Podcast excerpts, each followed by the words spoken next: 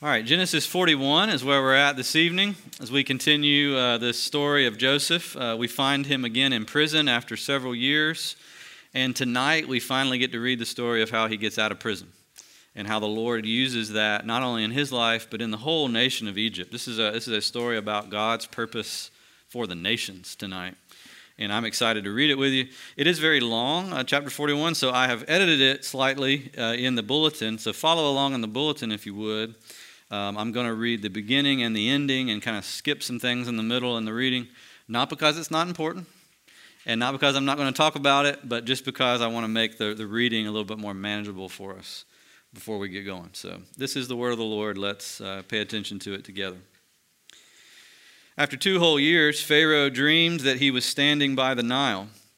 And behold, there came up out of the Nile seven cows, attractive and plump and they fed in the reed grass. And behold, seven other cows, ugly and thin, came up out of the Nile after them, and stood by the other cows on the bank of the Nile. And the ugly, thin cows ate up the seven attractive, plump cows. And Pharaoh awoke. And he fell asleep and dreamed a second time. And behold, seven ears of grain, plump and good, were growing on one stalk. And behold, after them sprouted seven ears, thin and blighted by the east wind. And the thin ears swallowed up the seven plump full ears. And Pharaoh awoke, and behold, it was a dream. So in the morning his spirit was troubled, and he sent and called for all the magicians of Egypt and all its wise men. Pharaoh told them his dreams, but there was none who could interpret them to Pharaoh. Then the chief cupbearer said to Pharaoh, I remember my offenses today. When Pharaoh was angry with his servants and put me and the chief baker in custody in the house of the captain of the guard, we dreamed on the same night, he and I, each having a dream with its own interpretation. A young Hebrew was there with us, a servant of the captain of the guard. When we told him, he interpreted our dreams to us, giving an interpretation to each man according to his dream. And as he interpreted to us, so it came about. I was res, uh, restored to my office, and the baker was hanged. Then Pharaoh sent and called Joseph, and they quickly brought him out of the pit. And when he had shaved himself and changed his clothes, he came in before Pharaoh. And Pharaoh said to Joseph, I have had a dream, and there is no one who can interpret it. I have heard it said of you that when you hear a dream, you can interpret it. Joseph answered Pharaoh, It is not in me. God will give Pharaoh a favorable answer. Then, verse 37 This proposal pleased Pharaoh and all his servants. And Pharaoh said to his servants, Can we find a man like this, in whom is the Spirit of God? Then Pharaoh said to Joseph, Since God has shown you all this, there is none so discerning and wise as you are. You shall be over my house, and all my people shall order themselves as you command. Only as regards the throne will I be greater than you. And Pharaoh said to Joseph, See, I have set you over all the land of Egypt. Then Pharaoh took his signet ring from his hand and put it on Joseph's hand, and clothed him in garments of fine linen, and put a gold chain about his neck. And he made him ride in his second chariot. And they called out before him, Bow the knee. Thus he set him over the whole land of Egypt. Moreover, Pharaoh said to Joseph, I am Pharaoh, and without your consent no one shall lift up hand or foot in all the land of Egypt. And Pharaoh called Joseph's name Zaphenath Paneah, and he gave him in marriage to Asenath, the daughter of Potiphera, priest of On. So Joseph went out over the land of Egypt. Joseph was 30 years old when he entered the service of Pharaoh, king of Egypt. And Joseph went out from the presence of Pharaoh and went through all the land of Egypt. During the seven plentiful years, the earth produced abundantly. And he gathered up all the food these seven years, which occurred in the land of Egypt, and put the food in the cities. He put in every city the food from the fields around it. And Joseph stored up grain in great abundance, like the sand of the sea, until it ceased, until he ceased to measure it, for it could not be measured.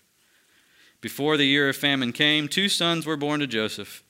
Asenath, the daughter of Potiphar, a priest of On, bore to him.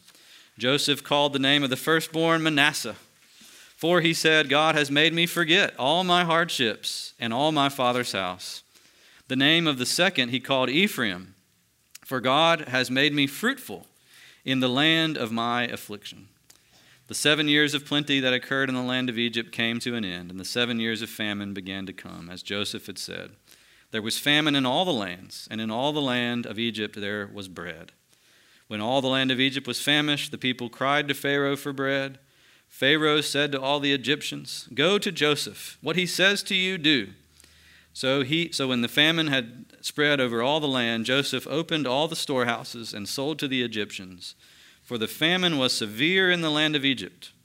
Moreover, all the earth came to Joseph, to Egypt, to buy grain, because the famine was severe over all the earth. God's word. Uh, does anybody in here uh, frequent reader or watcher of the news? Any news watchers in here? Yeah, some of us do. Some decide not to do so because of the blood pressure that it causes from time to time. Uh, but anybody who is a frequenter of the news will probably agree with this statement. Uh, the world needs help. Everybody agree with that? Even if you're not a, a watcher of the news, you agree with this. Uh, now, I know that the news tends to focus only on the negative things because that's what keeps everything sold and keeps you paying attention. And, and in reality, more good things happen than they let on. However, also more bad things happen than they report about too. Uh, there, there are things in people's private lives that'll never make the headlines, and yet they are tragic and terrible. And uh, even though the news won't report on them, it still makes you say, We need help. Well, believe it or not, this story is not just about how Joseph gets delivered from his affliction. Because remember, Joseph is God's man. He's not just a man, he's God's anointed, chosen servant for this time and place, and also for future generations. In that sense, Joseph is what we call a type of Christ. Have you ever heard of that? Type, meaning he is a precursor, a uh, foreshadowing of Jesus Christ. Uh, and so, in that way, this is more than just about Joseph getting out of his affliction. It's about how God will deliver the world from their affliction by one man, by one servant by someone like Joseph, although like Jesus Christ, right? And so, if I could give the Bible's answer and my own personal conviction about what the world needs the most, I would say it's what this passage lays out in front of us. Uh, simply in two words, it's this, and it won't be a surprise to you, but I think it'll, it'll help you to think about it through the lens of this story. The world needs God's grace more than anything else. More than anything we might think it needs, it needs the grace of God, that God would open up heaven and reveal his graciousness to people. That's what he's doing through Joseph, and it is what one day he would do through his son Jesus Christ. Uh, John 3:16 says it best. It's very simple. You've probably memorized it if you're around church your whole life since you were a child. Uh, For God so loved the world that he gave his only begotten Son, that whosoever believeth in him should not perish, but have everlasting life. You can hear by how I quote it how long ago it was that I learned it. I learned it in the King James Version when I was a very young boy. Whosoever believeth will live. If you do not believeth, you will not live. But God has provided this great provision and Joseph is kind of like a picture of the only begotten one who comes. And so let's look together. If you look at your bulletin, uh, this story kind of helps us with three questions tonight. We'll talk about them as we go. First of all, why do the nations need God's grace? Secondly, how can the nations see God's grace? And then lastly, what does God's grace do for the nations once they see it and receive it? Uh, we see all of that here in the story. First of all, uh, why do the nations need God's grace? Look, look again in your passage at verses 1 to 8.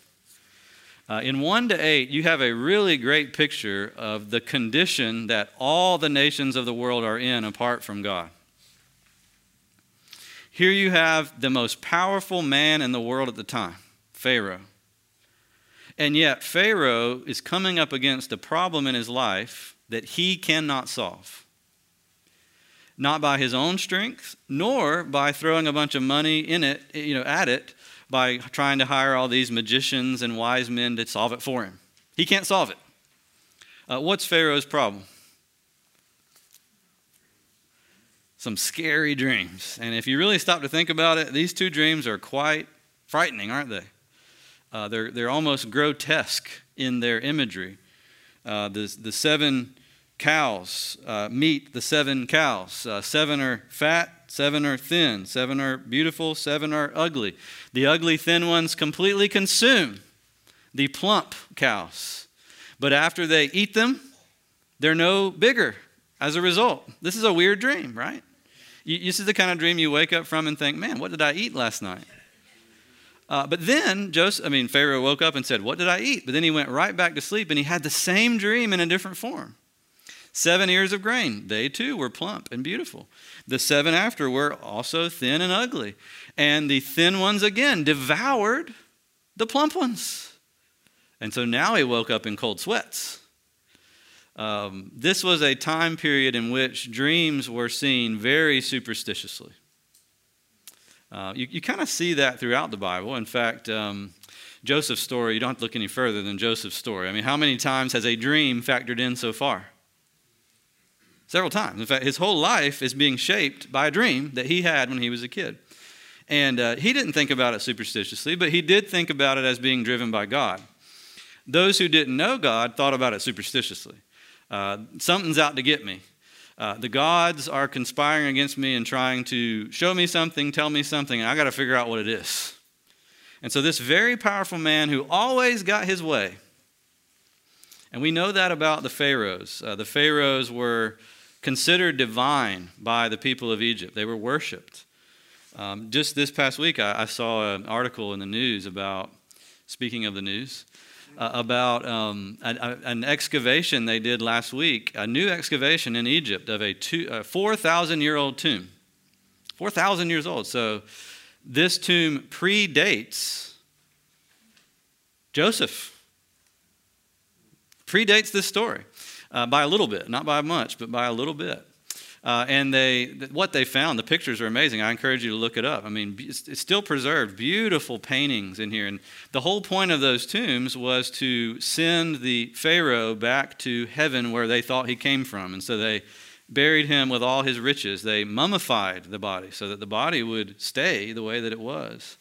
And remarkably, they'll dig up graves that are 4,000 years old and the body's still in the shape of a body. I mean, they can still tell what King Tut looked like. It's amazing the kind of attention that Pharaoh was shown. And yet, even Pharaoh had problems he couldn't solve, especially when it came to spiritual things, which is what he was dealing with here a spiritual issue. He knew it was a spiritual issue, which is why he called the magicians and the wise men, which Egypt was also famous for. They were a famous uh, magic place, a place where their magicians were world renowned for being able to tell fortunes and you know, give good spells and curses and all those kinds of things. But even they had no answers. This is a picture of the human race. Uh, I love that place in uh, James where it says, Isn't this cool? People can train animals. Just about any animal can be trained by a human being. And if you think about it, isn't that true, right? You go to, go to SeaWorld. we can train a killer whale to do all kinds of crazy stuff, to jump and spit on people. And then people pay to be spit on uh, by the killer whale. Isn't that crazy? Many different ways. Uh, James says how what an amazing thing. We can train any animal, but here's the thing we can't train our own tongue. Remarkable. Why can we train Shamu but not our tongue? Chew on that one. Well, he says that out of man's heart, all sorts of evil come forth from the tongue. That's not the case with the animal kingdom. That's right. Yeah, to train Shamu, you don't have to fix your heart. But to train your tongue, you got to get in there and fix your own heart. That's, that's hard. That's impossible. Right? So it is with all kinds of problems. Man can fix hunger problems. Man can fix uh, financial problems. Man can fix landscaping problems. Man can fix shelter problems. But man cannot fix heart problems. Pharaoh, right here, has a heart problem. God is clearly trying to tell him something, and he doesn't have any idea what it is, and he won't know until God shows him. And Pharaoh has to come face to face with that nagging feeling that he's missing something, which actually might be one of God's greatest gifts to humanity, that feeling. Have you ever had that feeling? Have you ever gone on a trip and you have the moment, I forgot something, but you can't think of what it is? And it just nags at you, nags at you, you think and you think, and you finally remember? Kevin, you know, right? That's a, that's a terrible feeling, isn't it? When you can't figure out what you're missing, but you know you're missing something.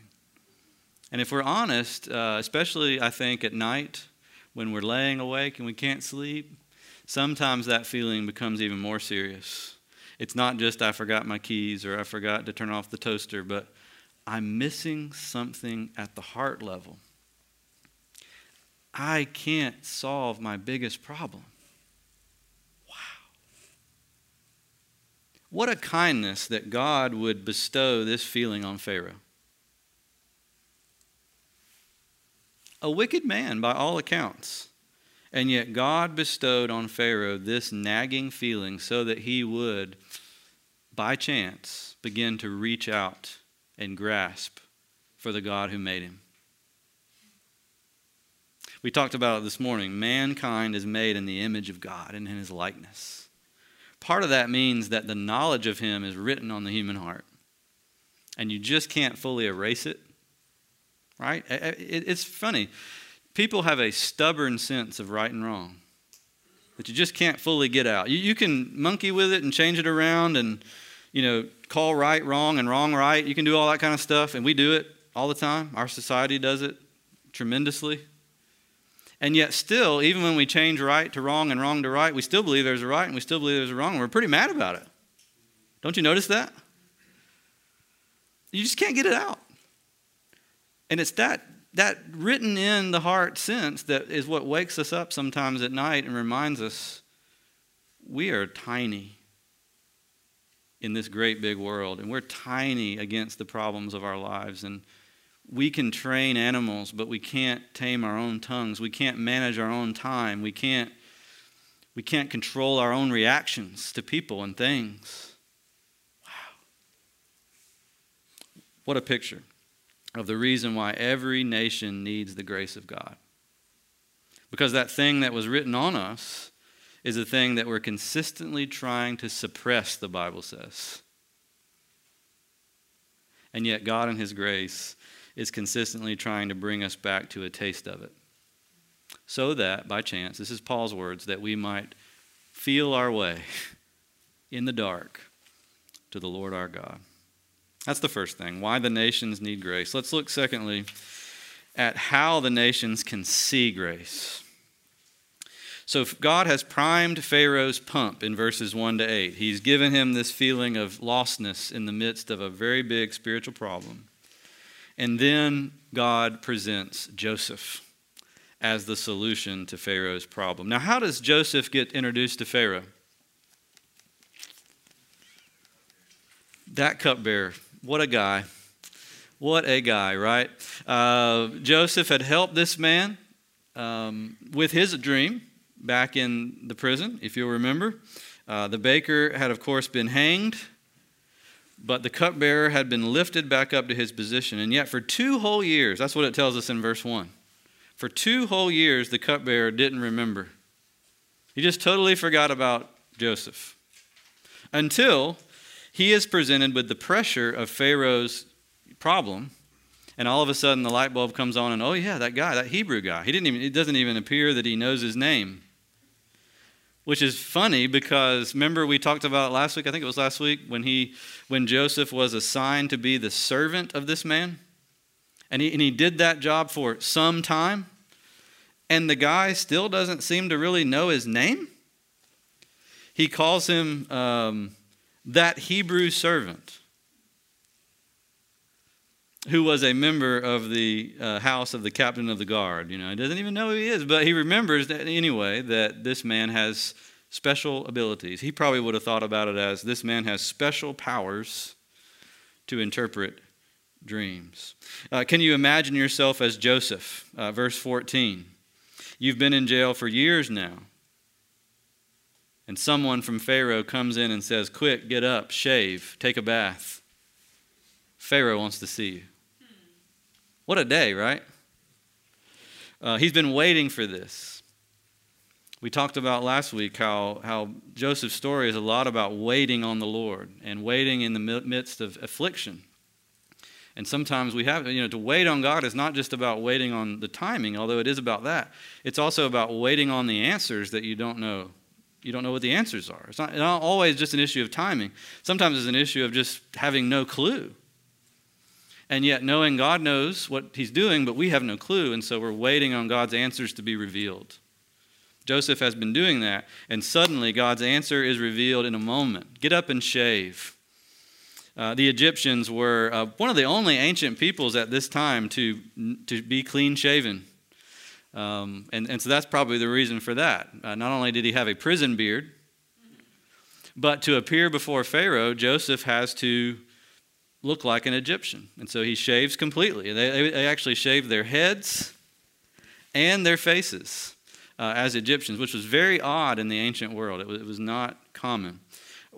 That will, the reason I'm bringing that up is that will play in a few weeks from now because Joseph's brothers do not recognize who he is.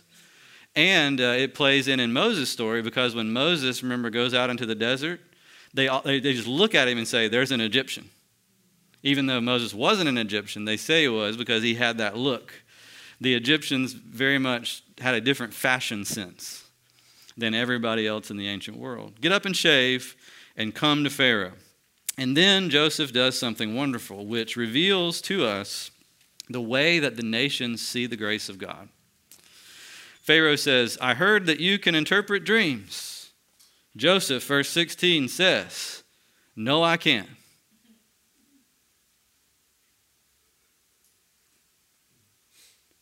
Now, what would you say if you just got sprung out of prison, clean shaven, trembling in front of this very powerful man, and he's like, Hey, I heard you could interpret my dream for me? Would you say, No, I can't? I don't think you'd probably like, Uh huh, yep, I can, yes, sir. Uh, but he's bold to tell the truth. I can't do it, but what does it say? God will give Pharaoh a favorable answer. God will give Pharaoh a favorable answer. Was Pharaoh a believer in God? Was Pharaoh a good person? Probably not. Very good. And yet Joseph is sure God will give Pharaoh a favorable answer. Talk to me. Why is this? What is this? What's the significance of that, do you think? He could have just said, Sure, tell me the dream, I'll tell you the interpretation. He, he could have said, No, I can't do it, but God can. He'll, give, he'll let you know what your dream is. It's a simpler way to say it. But instead, he says, God will give Pharaoh a favorable answer. What do you think? I think that, uh, you know, uh, Joseph was more, more or less given testimony about a Hebrew God is going to tell you Sorry. the outcome, or tell you or reveal to you. I think that the, uh, the, most likely, the Egyptian society uh, looked at the Hebrews as being second class, you know, or a class. Mhm. um, uh, Most likely. Mm-hmm. Uh, They were uh, more of a societal, I mean, just, just look at, they, they- probably looked at Joseph as, as, as a slave or a second, second-class citizen or an inferior Mm-hmm. citizen. That's right. Here's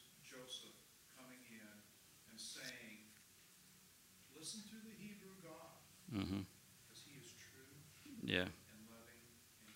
That's right. That's the key, right? He's saying, My God is about to love you.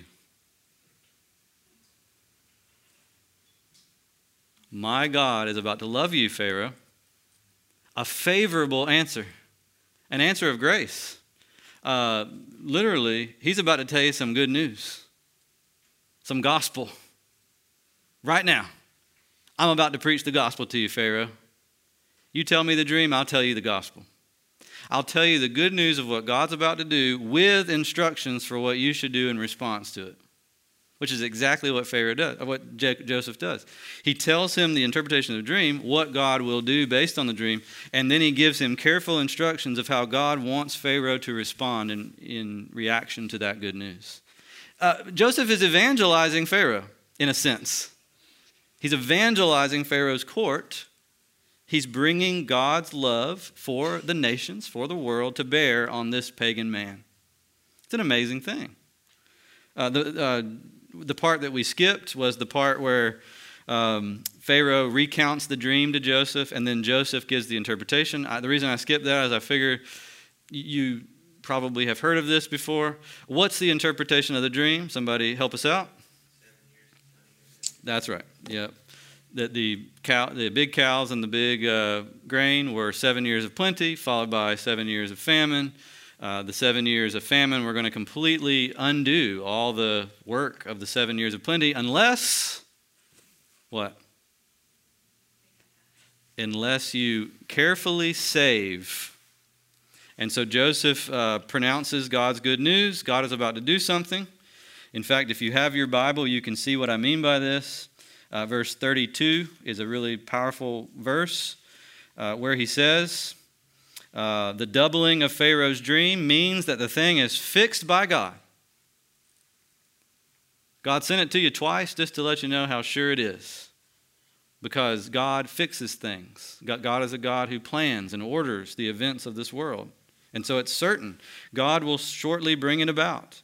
Uh, back up in verse 25, he had said, The dreams of Pharaoh, though two, are one. God has revealed to Pharaoh what he is about to do. Favorable answer, good news. God's about to do something. But you have to do something in response. You're going to have to work to store the gifts of God in the first seven years so that the storage of those first seven years could be used to make up for the lack in the second seven years. Now, it's not Joseph's idea that he was going to be the guy to do it. That was Pharaoh's idea. Joseph's just saying, here's what you need to do to save the lives of the Egyptians, and not only the Egyptians, but the whole world is actually going to be saved. Um, this is to occur so that, verse 36, the land may not perish through the famine. God so loved the world that he sent his son so that those who believe and respond to the favorable answer might not perish but have eternal life. This is a type of that a type of that. This is a foreshadowing of what Jesus would do.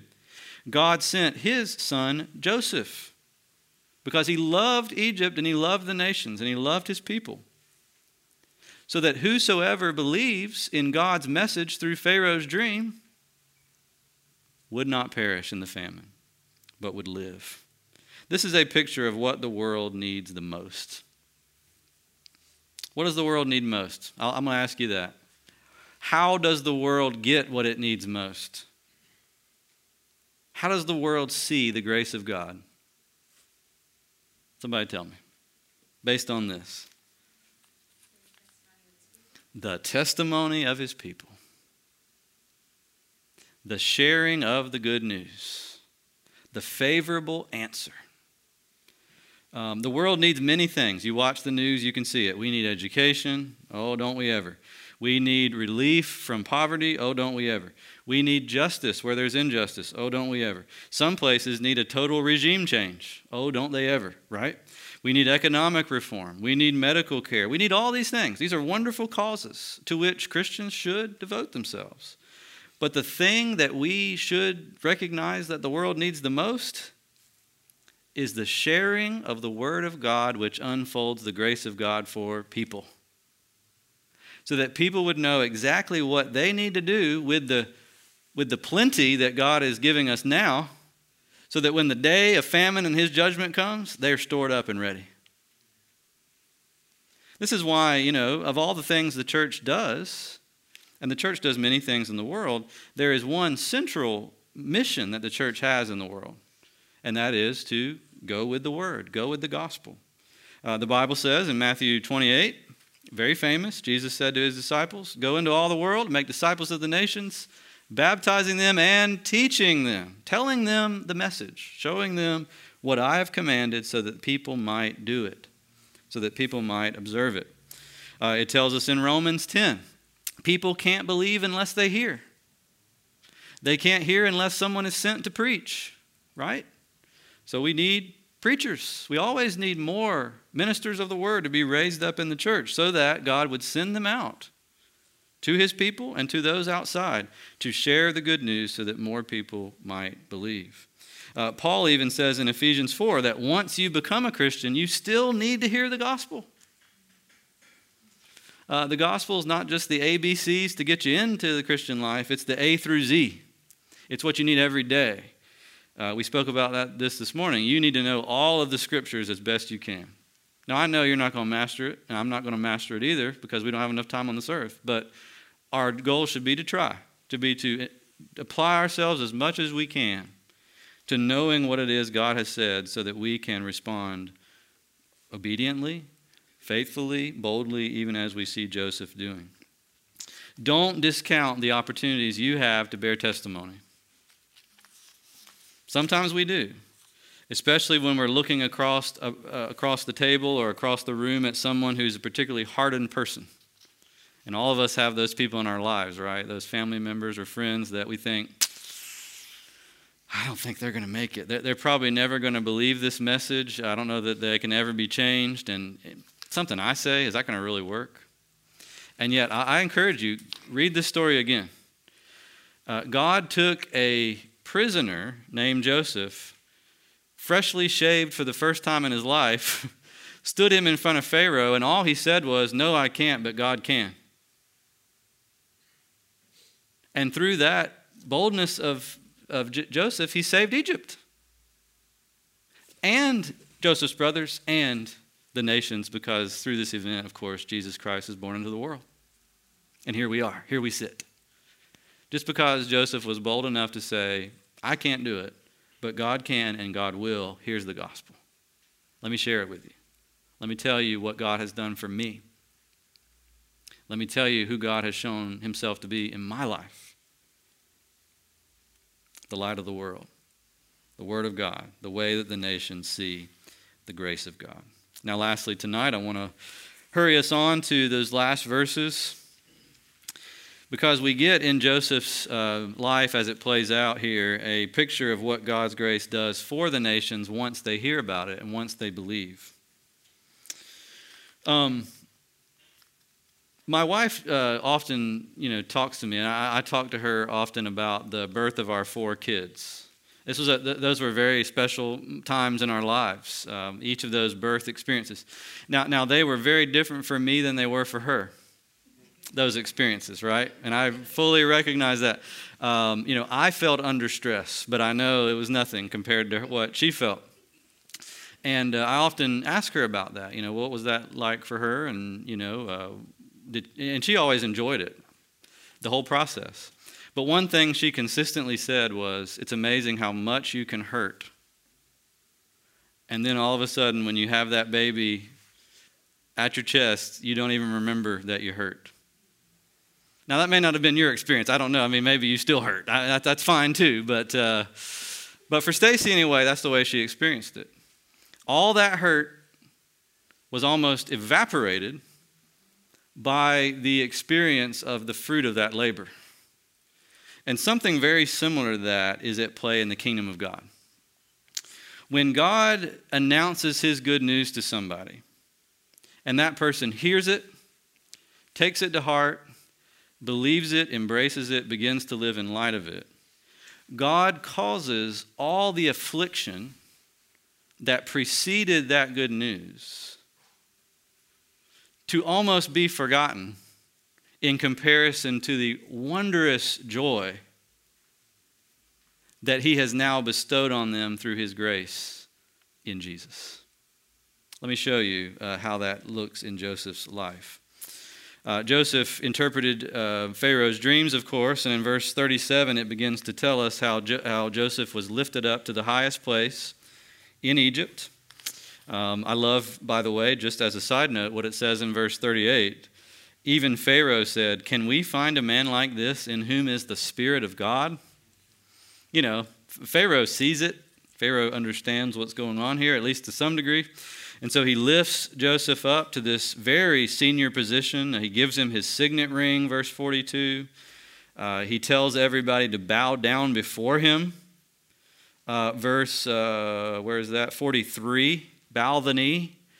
Uh, by the way, do you hear a hint of something Joseph had dreamed earlier on in that? This is what Joseph, as a teenager, dreamed would happen that, that his brothers and the whole world would come and bow before him, and that that was starting to happen. And yet, I want you to notice something in particular. Verse 50 Before the year of famine came, two sons were born to Joseph. He called the firstborn Manasseh, for he said, God has made me forget. Manasseh sounds like the word for forget. God made me forget all my hardship and all my father's house. The name of the second he called Ephraim. Ephraim sounds like the word for fruit or fruitful, because God has made me fruitful even in the land of my affliction. Now, these two sons of Joseph are important because they actually get a place among the 12 tribes of Israel. Even though they're actually grandsons of Israel, they actually get a place along with Judah and Dan and Asher and all the rest. That's another thing. But they're also clearly significant because of the meaning of their names and what it is that Joseph himself is experiencing as God takes him from the lowest of depths in the prison and raises him to the highest of heights. He has experienced a forgetting and a new fruitfulness.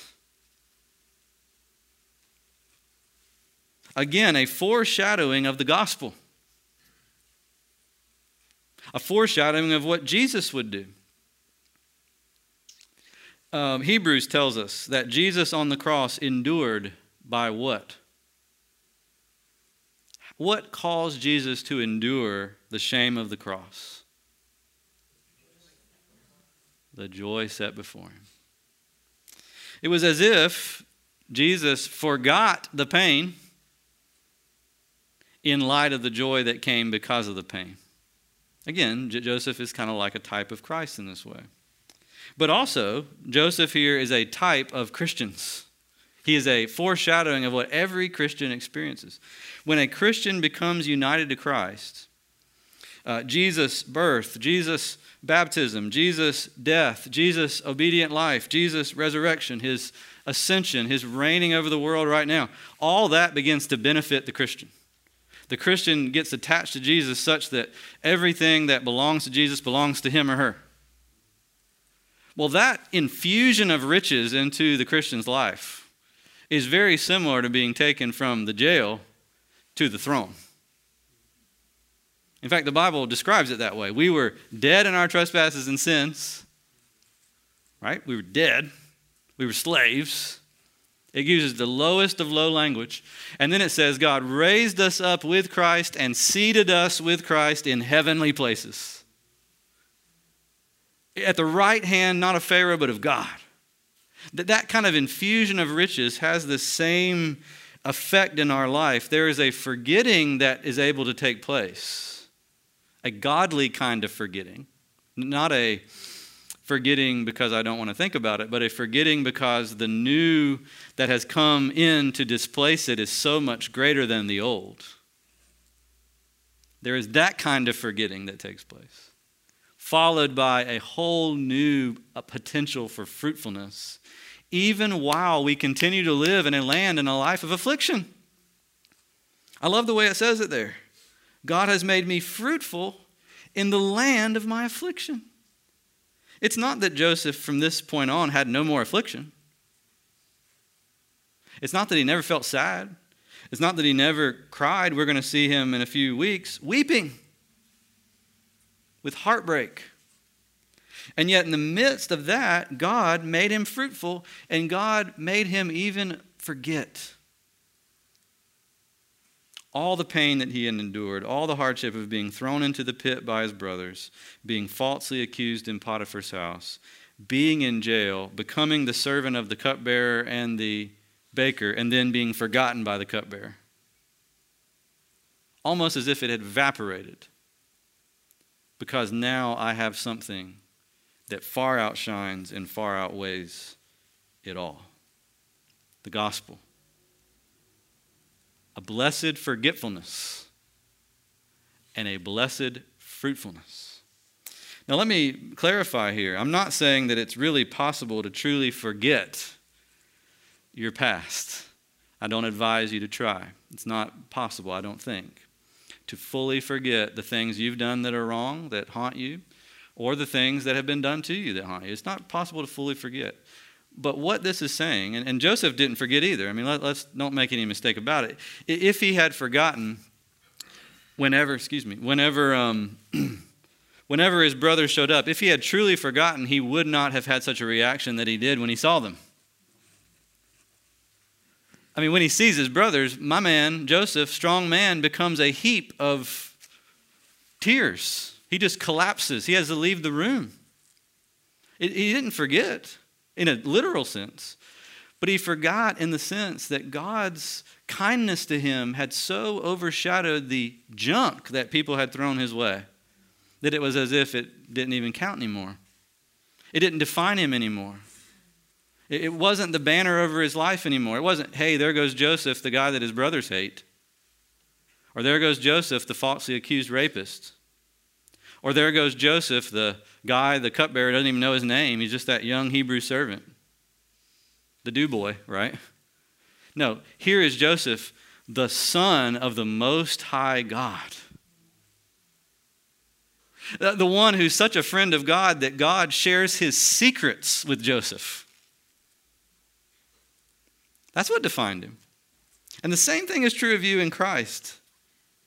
There's nothing in your past. It doesn't matter how deep the sin, it doesn't matter how painful the thing done against you. There's nothing in, the, in, the, in your past that can go on and define you forever. It is dead with Jesus, buried in the tomb, left in the prison. What you have received is the record of fruitfulness that Jesus Christ Himself embodies. Welcome back, kids that fruitfulness of Jesus becomes your fruitfulness. It's counted as if it were yours, and it becomes yours. It becomes alive within you, so that just like Joseph, he becomes very useful, he becomes helpful. And you and I, too, can become people who are very helpful, useful in the lives of other people, no matter what our past is. You know, I've seen Jesus Christ turn around people I never thought he could turn around. Have you? Mm hmm. I've seen it. And, and I've seen Jesus change people that I even thought, there ain't no way. And yet he did it. That's just how much of a wonder working Savior he is. Manasseh, Ephraim, forgotten, fruitful. Amen.